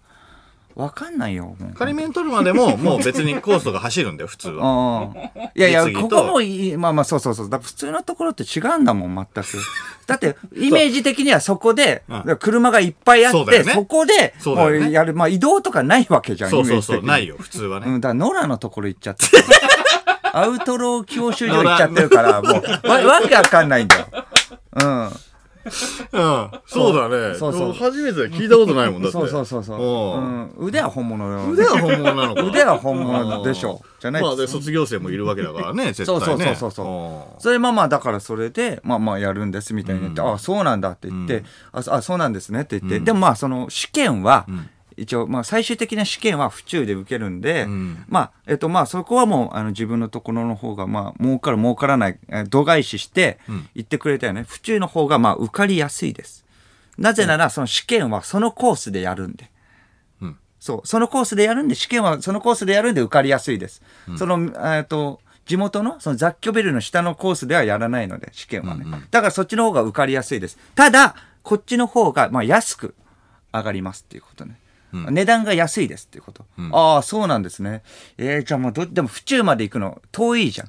遠いから、じゃあまあここの方がいいのかなとか思って。まあじゃあここでちょっとやろうかなと思うんだけれども、その府中までの道中、教官と二人っきりとか気まずいなとかいろいろ考えてて、技能試験が最初にあるんですけれども、じゃあもうやりますかみたいな感じで、入りますかみたいになったから、あ、まあじゃあ、じゃあもうちょっとお願いし、まあ徐々にね、技能試験をやるってことで、まあ考えていきますって言ったら、まあ3ヶ月後まで、その予約がいっぱいならしいの。大人気じゃん。そうそう。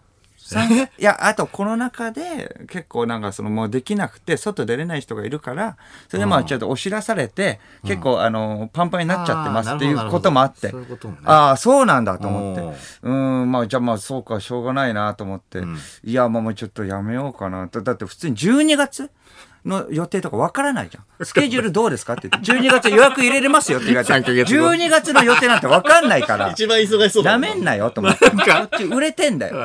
なんか入りそうだもんね。そうそう、ロケとか入るから。ロケとか入るからね、どう、いや、そうそう。だから、みんなどうしてんのかなとか思ったりして。そうそう。みんなは、ロケとか入んねえのかとか。入んねえよ。仕事とか、いやいや、じゃなくて、仕事とか入んねえのかって。そう。ああ、そうか、入んねえかって、18歳ぐらいだもんなと思って。いや、そうね。自由に動かせるわと思って。あ、そうなのか。教習所を軸にしてるからね、彼らは。ああ、大学よりも、教習所を軸にしてる。早く取りたいから。そうそう、それで、いやいや、早く取りたいと、まあ、そこから自分の中で考え出して、違和感だよね。でも、早く取りたいって言うけれどさ、18歳で30万とかなんてさ、その、お金払えないじゃんとか思ったりして。僕とかも、フリーターを経て、そのね、アルバイトをして30万貯めて、あともうちょっとまあ40万とか貯めて、そこでもう親は払ってくれなかったから、教習所行くか、養成所行くかで迷った。お笑いの養成所行くかで迷って、養成所にしたから、免許持ってないってことで。それぐらいのお金。そう。だから養成所行くじゃん、普通は。まあ普通はっていうか、そうか、みんなは行ってねえのかと。なんで、そうか、みんなは行かないのかとか思ったり、なんだ、そうか、おかしい。だったらじゃあ免許取るんだって養成所行かなきゃよかったと。だってロケの12月のスケジュールわかんない。あ、でもそうか、養成所行ってなかったら、もうそうか、免許取ってるからこの世界いないのかとかね、考えたりして。いやいや、こんがらがってくるんだよ、もう。めちゃくちゃこんがらがってるの。そう。いやもう、それでやめました。はい。ごめんなさい。こんがらがってトークのオチ捨てたじゃん。いや、でもやめました。もうロケで免許取る仕事を待つしかない。三四郎のオールナイトニッポン。三四郎の間修二です。小宮浩信です。この時間は三四郎のオールナイトニッポンをお送りしております。さあ、スーパービッグボンバーなタイアップ企画のお時間です。ボンバー！ゲームソフトアベンジャーズとのコラボ企画。アベンジャー部入部希望届け。アベンジャーズとアベンジャーズの完全オリジナルストーリーを通して唯一無二のゲーム体験ができるシネマティックなアクションアドベンチャーゲームです。もうもろもろゲームですけどね。で、そんなゲームソフト、アベンジャーズが本日9月4日に発売されたんですけども、ね、もう今プレイしながらラジオ聞いてるリスナーもね、いるんじゃないですか。ね、ゲームの魅力を世間に広めるためのアベンジャー部が発足されました。我々オールナイトニッポンのメンバーからは、クリーピーナッツ、テレビ東京佐久間信之、三四郎が参加しております。で、アベンジャー部先輩部員としてみんなにもどんどんアベンジャー部になってもらうべく、勧誘活動を行っているんですけども、このコーナーではアベンジャー部に入部したい特殊能力持ちのリスナーから入部届を送ってもらっています。金曜日の三四郎のオールナイトニッポンで募集しているのは、お笑いヒーローからの入部届です。お笑いヒーローね。先週もやりましたけど、TikTok 系の面白がちょっと多かったんですよね。なんか思ってた感じじゃないんだよね。そう。プロじゃないんだよ。プロじゃないやつが多いんだよね。プロい特殊能力持ちをこっちは探してるから。そうなんだよな。じゃあ行きましょうか。行きましょう。ラジオネーム、モイスチャー。僕は卒業式の卒業証書授与式で名前を呼ばれた瞬間、脇に手のひらで隠してあげるタイプの挙手をした後、思いっきり裏声で「はい!」って叫ぶ野球部キャプテン系ヒーローです。これはもう TikTok 系だな。これやな。もういらねえっつったろ。いらねえんだよ、そんなやつは。なんなんだよ。うわ。もう、受けるよ、それはこっちはね。真剣にさ、でも探してんだからさ。お笑いヒーローまでは慣れてないよ。そうなんだよ。TikTok 系の面白いもいらないんだって。そう。学校でもうめちゃくちゃウケるタイプのやつや。そういうことじゃないんだよ。まず、なんていうの、場面が学校が多いわ。そういえば。なんか校舎のグラウンドでとか、多いわ。教室でとか、なんか。知らないやつしかいないクラスのところで、扉の前で、エスカレーターがあるふりして、こう、どんどん下がってったみたいなのとか、そう。社会出てこい。本当だよ。ちょっとね。違うんだよな。ラジオネーム内藤。僕は体育の時間に。おいまあいいよいいよ。縄跳びの両端を片手で握って、高速で思いっきりピュンピュンピュンピュンと回し、片側だけから見たら、縄跳びめっちゃ飛んでるみたいに見せるスピードヒーローです。あったわ。あるあるある。やりました。やったやったや。めっちゃやってな。めっちゃ早いんだよな。で、まあまあ受けると思うけれども、しょっぱななんだよ。体育の時間。体育の時間にって出ちゃってるから。なんだよな。そうなんだね。そういうことじゃないです。学生お笑いヒーローなんだよな。ラジオネームだ。プロなんだよ。マキ。僕はプールの時間。おい、社会出てこいって、マジで。水泳棒を、顔面を覆うようにかぶり、息をスーハー、スーハーして、ベコベコさせることで、相手を牽制する、ウォーターボーイズです。ウォーターボーイズになっちゃった。もう、ウォーターボーイズになっちゃった。お調子者だけだろ、お調子者ヒーロー。ウォーターボーイズになってるから。それ身内ではウケるよ。その自分のクラスの男子とかには絶対ウケるけどさ、違うんだよな。だから TikTok から一回出ろってなあ、頼むぞ。なんとかの時間とかもう社会にはねえんだよ、そんなのは。まあやったけどね、これやったやった。そう。なかなかね、あるあるを送ってこいって言ってるわけじゃないぞ。ラジオネームプチプチライス。僕はおとなしすぎて生徒からは騒げる時間としか認識されていない古典のおじいちゃん先生の授業中に掃除ロッカーの中からお弁当を持って出てくるというボケで、それを携帯で撮影している一軍女子がありえないぐらい笑うという魅惑のハンサムヒーローです。おお。だから TikTok じゃん。これこそだよ。TikTok に上げさせようとしてる。その女子が上げるだろ。どうせ TikTok に。そうなんだよ。それじゃないんだよな。それじゃない。ラジオネームキャッサバ。僕は至極の高校あるあるが堪能できる。土佐兄弟の YouTube のネタを言葉尻だけアレンジして。そのまま自分が考えたみたいに友達に披露するというスタイルで、クラスの中で一番お笑いができるやつになろうとする、コピー系ダークヒーロー。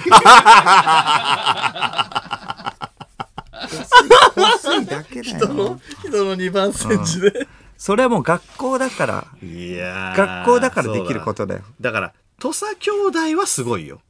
土佐兄弟が特殊能力持ちなんだよ。プロなんだよ。土佐兄弟がヒーローだから。そうね。お笑いヒーロー。そうね。この系統のね。いや、そうなんだ。それを模してるだけでしょ。だって。だからそれはもう TikTok なんだよ。それはな、もう。あそこまでいかないとダメなんだよな、だから。ヒーローにはなれない。それをだって内輪でやって受け取ってるだけだから。プロ来いよ、プロ。クラスの中でってなってる。ラジオネームリオネルタッチ。ゲーセンの UFO キャッチャーをこっそり自分の恥骨とすり替えて、カップルの前でアームを全開き、羞恥心を生きがいにしているヒーローです。特特入部お願いします。だってこいつなんだよ。いや、違うの来たけど、ちょっとこいつ何？本当だよ。全開って言えよ。全開き。これなんだよ、てか。ちょっと変なの来ちゃったな。何なの？恥骨を UFO キャッチャーにするって何なんだよ。ラジオネーム、島根のシネマ、はあ、僕は耳の中から、うん、鼻毛をくすぐるように入り込み、うん、口の中ののどちんこをチロチロするように鼓膜を舐め回し、うん、最後に肩こりに効くツボ手三里を押して出すヒーローです。何そのヒーロー。入部させてくださいよろしくお願いしますやだないやいや、能力はね、いやすごいかもしれないけど、その体内に入るっていう、何なんだよそれちょっとアントマンと被るしお笑いヒーローって感じじゃないよな。ちょっと違うな。最初笑えないから、それ衝撃的すぎてびっくりしちゃうし、なんか違うんだな。ということでこのコーナー終わりそうか、もう鼓膜を舐め回しとかこういうやつが出てきたらまあ終わるだろうな、終わりです。ちょっと集められなかったね。ああ、TikTok 系のねヒーローは集まりましたけども、そうね。まあじゃあ土佐兄弟にオファーしようか。土佐兄弟がヒーローだね。特殊能力持ちですよ、プロの。ツイッターのリツイートキャンペーンもやってますので、こちらもぜひお願いします。ということでたくさんのメールありがとうございました。三四郎のオールナイトニッポン。三四郎の間修二です。小宮浩信です。この時間は三四郎のオールナイトニッポンをお送りしております。今日ね、収録終わってね、収録がまああったじゃない、お昼から夕方ぐらいまで。はい、で、日本放送に来るんだけど、その打ち合わせ、有吉の壁のね、打ち合わせが1個あって、21時半に日本放送だったんだよね。はい、で、その前のその収録がちょっとだけ巻いて終わったから、有楽町に着いて、その打ち合わせまでに40分ぐらい、なんか時間があって、で、須田のところのその、オールナイトニッポンのそのラジオを聞いたら、そのエンディングでかましてきたんじゃない。かまして。だからちょっと、あれ、やべえぞっていうね、その、こっちも何の練習もしてないしね。練習してないのかい、自分の曲。そうそう。あと、ちょっと、覚えてない。自分の曲ですよ。覚えてないの。そうそうそう。録音してから一回も歌ってないから。そうだったの。録音してから一回も歌ってないから。じゃあ須田君の方が歌ってる確率もあるな。練習してるんだったら。メロディーもちょっとうろ覚えになってきてるから、やばいぞと思って。で、ちょっと練習するとこないかなと思ったら、もう、今ね、思いっきり練習できるとこがあるんですよ。それが、ジョイサウンドね。はい。そうだな。ジョイサウンドさんで配信されてますんで、私の曲は。嘘みたいな話。嘘みたいな話なんだけども、カラオケ行ったらだから練習できんの。そう。いや、そうなのよ。だからもうさ、その、ね、須田も来るし、あと流行らせたいじゃん、やっぱり。流行らせたいの？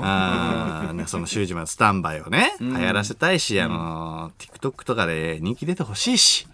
TikTok とかで人気出てほしいよ、みんながさ。エイトとかもね。そう。だから、そういう人気の出方でも全然いいし、俺の曲を使って、もう全く関係ない動画を TikTok で上げてさ、女子高生とかがさ、ただただ踊ってるだけとかね。川に飛び込むでもいいよ。特別じゃないと、ザバーンでいいんだよ。みたいなのでもいい。つまんねえ。それがいいの？いいよ。本当に入れればね。大丈夫？入れれば俺はもういいよ。で、あと、須田が歌ってくれればね、もしかしたらバズるかもしんないしね。まあな。そう。最悪、須田の曲としてみんなに認知されてもいい。俺は。もう、そう思って。そうなの？須田くんの曲でなって。須田の曲で認知されてもいいよ。ゆくゆくはまあね、帰ってくるかもしれないよね、間のところ。辿って、シュージマンっていう。そうだったんだ。そう。っていう形でもいいから。別に、うん、だからちょっと練習しなきゃなと思って、うん、そう、来週勝負だから、うん、そうだから練習しなきゃと思ってここのね今ただって試合自慢ってなったら、うん、それこそ説明しなきゃいけないからいろいろ大変だよね。だってシュージマンかっていうか、シュージマンってそれもおかしいし、どういう YouTube をやられてんですかから始まらなきゃいけない。まあね、三四郎の間かっていう、うん、そうね、うん、でも一回だからどっかでやっぱりうん、バズってほしい。ああ、もうこんなしっかり言うんだ、ね、バズる、うん、人気が出てほしい、うん、まあ人気が出てほしい、手段はもう問わない、うん、何でもいい、何でもいい、本当に、うん、本当に、うん。高校生がからでもいい。だから。まあそうだな。うん。高校生から。いろんな動画に、つけてほしい。ああ。そうだね。本当に。なんでもいいよ、だから。うん、給食食べてもいいしね。うん。ああ、修士のスタンバイをかけながら、給食食べる動画とか TikTok とかでもいい。うんうん、お化粧とかでもいいじゃん。うん。なんていうの、一瞬でさ、変わるみたいな。はいはいはい、変身みたいなやつ。寝起きからのやつ。ああ、そうそうそうそうそうそうそう。バッチリ。ああ、いいじゃん。それで歌がかかってんの。そう。それが、シュージマンのスタンバイ。つまんねえ。つまんねえ。とかでもいいから、とか思ってさ。まあ、とりあえず、じゃあ、来週、もしかしたら歌うかもしれない。わかんないよ。わかんないけど、だから、そうなるかもしんないから、とりあえずね、そこにさ、ビッグエコーがあるじゃん。おう、すぐ近くにあるから、徒歩、こっから日本放送からもう2分ぐらいのとこにあるから、マジでここ行ったろ。で、今ね、やっぱセンサーのさ、体温計とかがさ、入り口の前にあってさ、やっぱり厳重にさ、やってんだよね。それそうだよね。そうそうそう。で、なんかアルコール消毒とかもして、で、どうしますかみたいになって1時間つってさ。行ったんだ。で、部屋入ってさ、久々になんかカラオケ来たな、みたいな。いや、なんか楽しいよな、やっぱりな、と思って。なんかワクワクするよな。一人でもね。で、ちょっと部屋入って、なんかね、ちょっとね、嫌な予感が、したんだよね。嫌な予感。うん。それは何かっていうと、テレビね、室内のテレビで、ダムチャンネルがやってたんだよね。うん。うん。ってことはさ、ダムじゃん。その部屋ダムじゃん。最初確認しなかったのこの機種でみたいな。いや、そうなんだよ。久々だからさ、なんかさ、なんか普通の感覚で入って、あ、それいつもだったら確かに、ダムにしますか、ジョイサウンドにしますかみたいな、聞かれるわと思って、そうそうそうそう。で、ダムチャンネルをご覧の皆さん、こんにちは、みたいなさ、なんかその女性の方がなんか喋ってて、で、ゲストが、森崎ウィンさん。そうだよね。ダムチャンネルのゲストで来ててね、レディープレイヤー1の大東の人ね、俺はガンダムで行くの人ね。で、なんか、ちょっとだけ聞いちゃってさ、森崎ウィンの、そう、俺はダムで行くって言ってるかのような。いや、言ってやないもんな。そこまで、ダムで行く？ダムで行けないしね。その人が言ってんの？何？間が言ったの？俺はダムで行く。行けないから。森崎ウィンはガンダムで行くけど、俺はダムで行くしかない状態にはなってたんだよ。行けないから。ダムしかないからね、その部屋ではね。行けないから。ああ、どうしようかなとか思って、どうしようかなっていうか、ここダムだからちょっと部屋変えてくんないかなと思って。やっぱり俺はジョイサウンドで行く。俺はジョイサウンドでしか行けないから。しかない。で、電話して、まああ、電話っていうか、あれか、電目か。はい、電目で、ドリンク頼んで、うん、来てくれた時に、うん、店員さん来てくれた時に、ちょっと聞こうと思って。うん、で、その間ね、森崎ウィンさんのね、トークを聞いてるわけよ。うん、まあ、俺は森崎ウィンのトークを聞きに来たわけじゃないのに、まあね、そうだね、ずーっと聞いちゃって、うん、これどうしようかなと思って、ちょっと時間かかってるから、ドリンクがね、もうどうしようかなと思ってたら、ね、ちなみにじゃあ一応なんかサントラはあるかなとか言って、見るんだよね、うん。もちろんあるんだけどさ、サントラはさ、そりゃそうだよね。はいはい、で、なんか、本人映像じゃなかったのね、でもね。うん、ジョイサウンドだったら俺は本人映像だからね。あ、そう。そう。俺の MV が流れるから、そう。そこの点は勝ってんだよ。そう。で、一応サントラかけながら、まあ、歌えるはずもないサントラをかけながら、歌えるはずない。ドリンクを待ってたんだけど、そのドリンクが来て、で、ちなみにこの部屋じゃなくて、ダムじゃなくて、ジョイサウンドありませんかね？はい、聞いた。うち全館ダムですって言われて。え？全館ダムなんだね。そうだ。ビッグエコーって。そうなの？俺はダムで行く。ダムで行けないだろ。そう、ダムで行けないんだよ、うん、でもダムで行くしかなくなっちゃったの、うん、でどうしようと思って、うん、でもうでもしょうがないよな、うん、でも、もうレモンスカッシュ飲み干して30分時間残してもう出てってさ、もうやることないからうん、そうな他にカラオケはないか。じゃそうなんだよ。だからでももう打ち合わせがあったから、うん、もう間に合わないって思って、うん、そうレモンスカッシュ飲み干してさ、それでもうすぐ行って、で打ち合わせ日本放送戻って、で有吉の壁の打ち合わせが一応1時間撮ってたんだよね。はいはい、で9時半から10時半まで撮ってたんだけど、それが20分ぐらいで終わった。だから9時50分ぐらいに終わったんだよ。うん、で今度そのラジオの要はこのオールナイトの打ち合わせまでが10時半ぐらいからだから40分ぐらいまた時間がある、うん、これは一発いけるぞと思って。なんかいなくなってたな。いなくなったでしょ、うん、一回。そういえばそう俺だから検索して、うん、でジョイサウンドで調べたんだよ。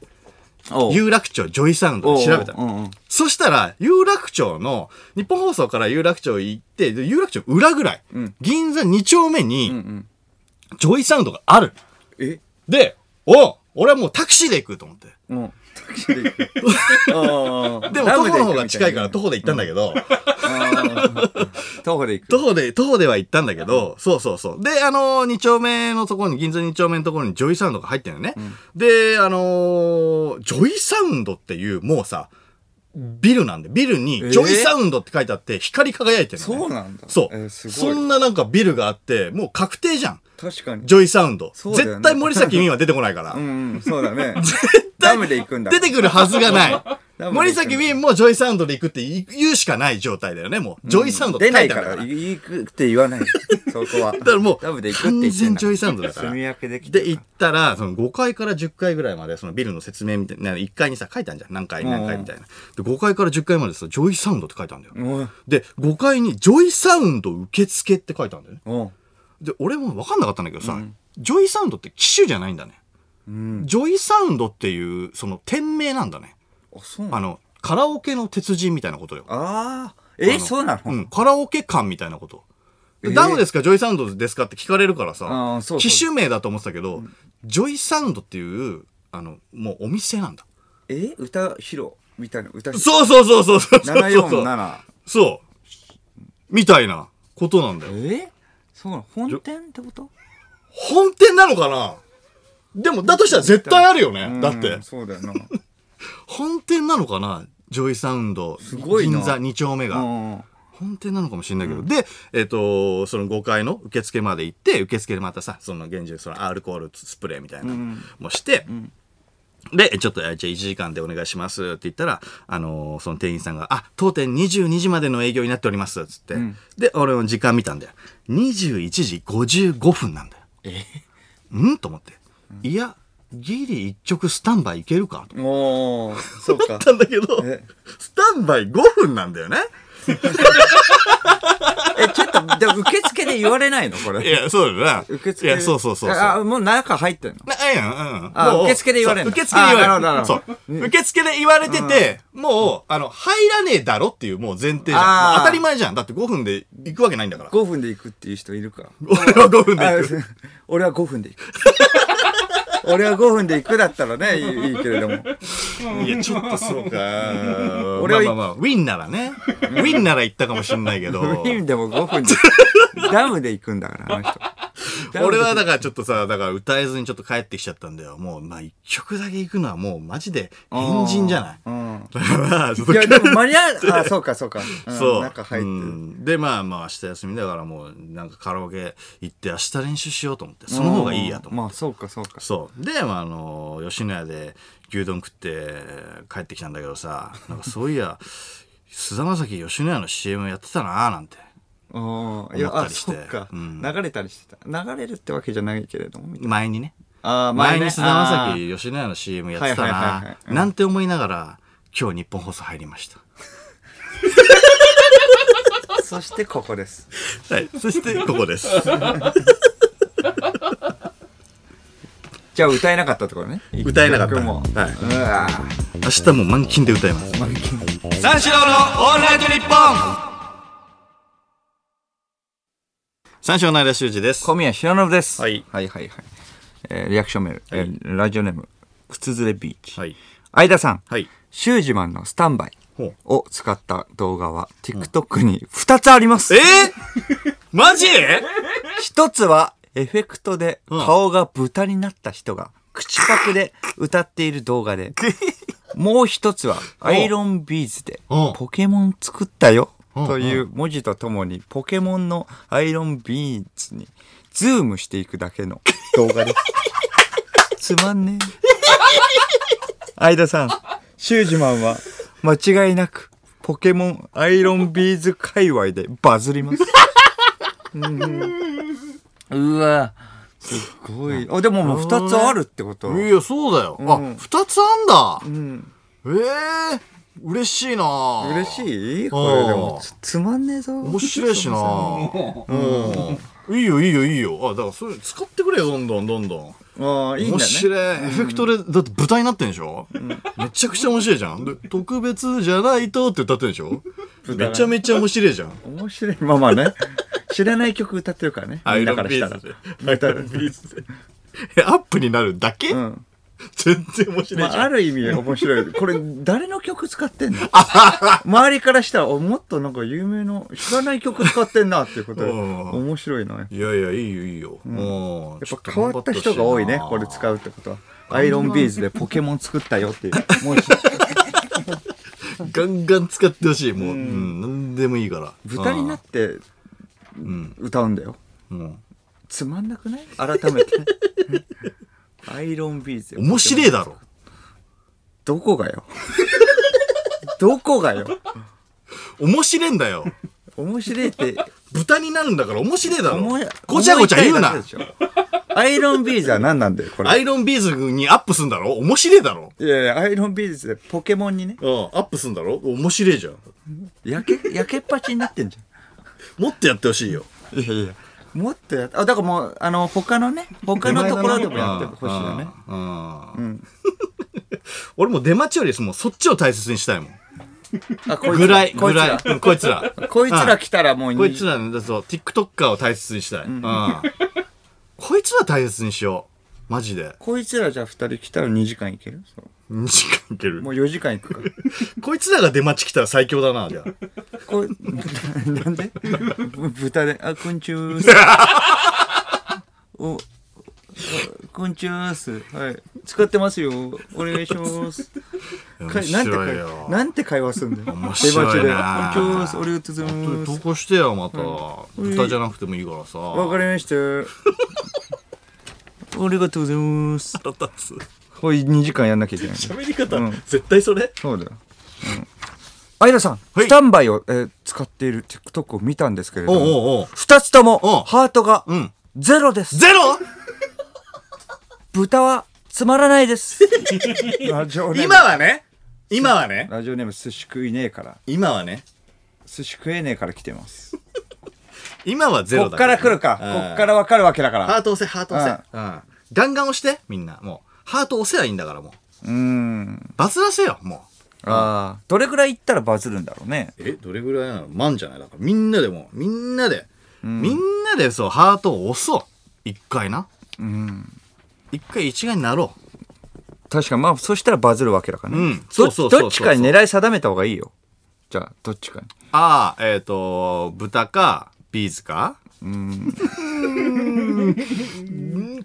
むずっ。どっち？面白いんでしょ？だって両方面白いからな。まあ強いて言えばどっちだろうな。ビーズ？どっちよ。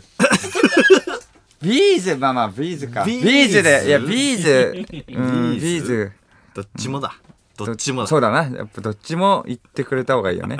いや、ありがたい。ラジオありがたいことないよ。カレンダーを毎日見よう。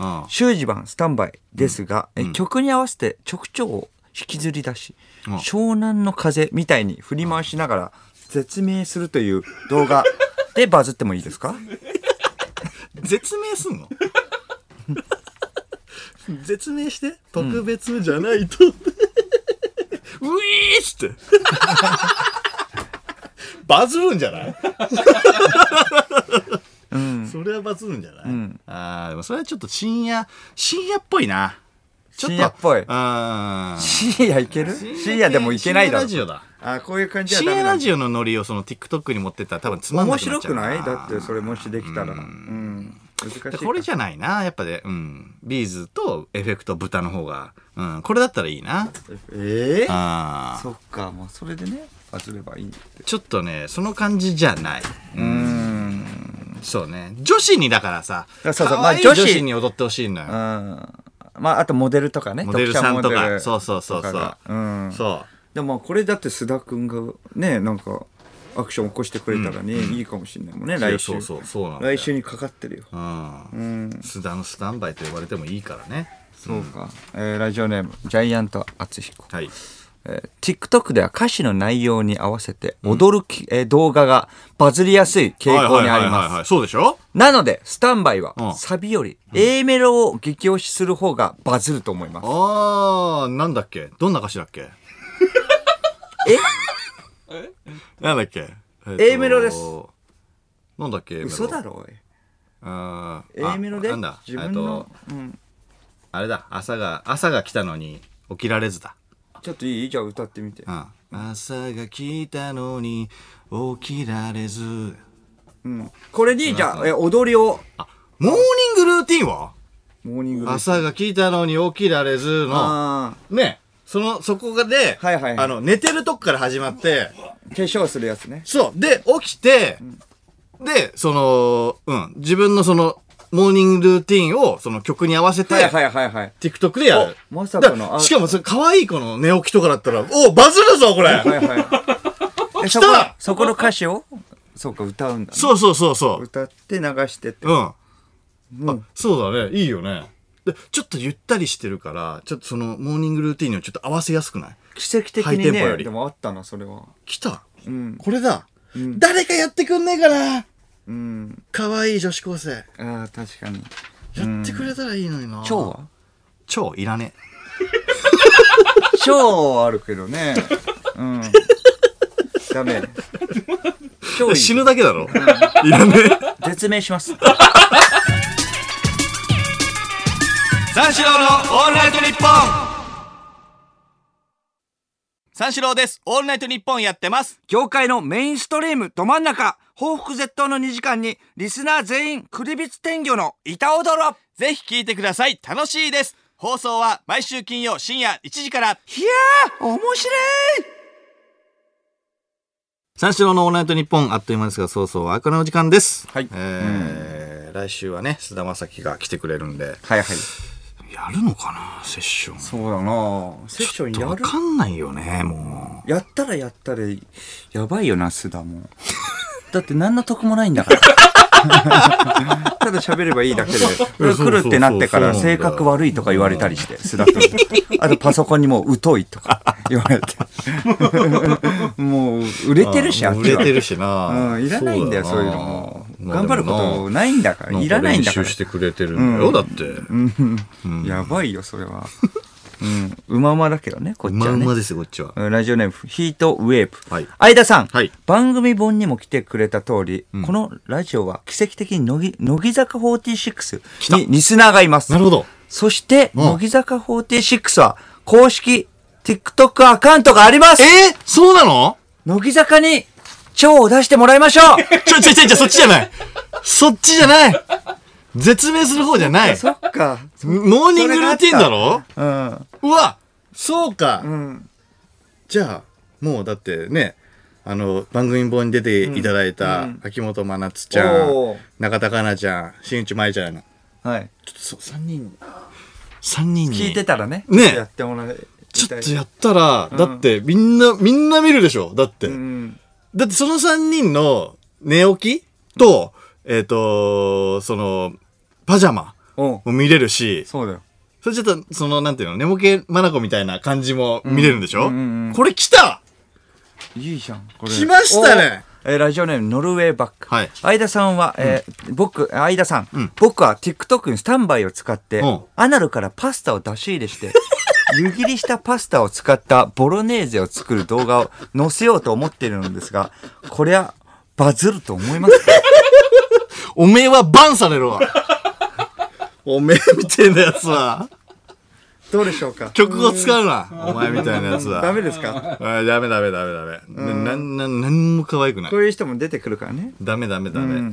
そういうイメージがついちゃうとまたちょっと違うから、モーニングルーティンのイメージつけようよ。モーニングルーティン。いや、そうだよ。やっぱ可愛い子限定にしよう。可愛い子たち。うん。そう。もう、やってほしいわ。まあまあ、その前にもう歌の練習だな。もう来週勝負だから。勝負。うん。できなかったもんね、歌の練習も。できなかったんだよ。結局は。本店行こう、マジで。ジョイサウンド、銀座2丁目本店。うん。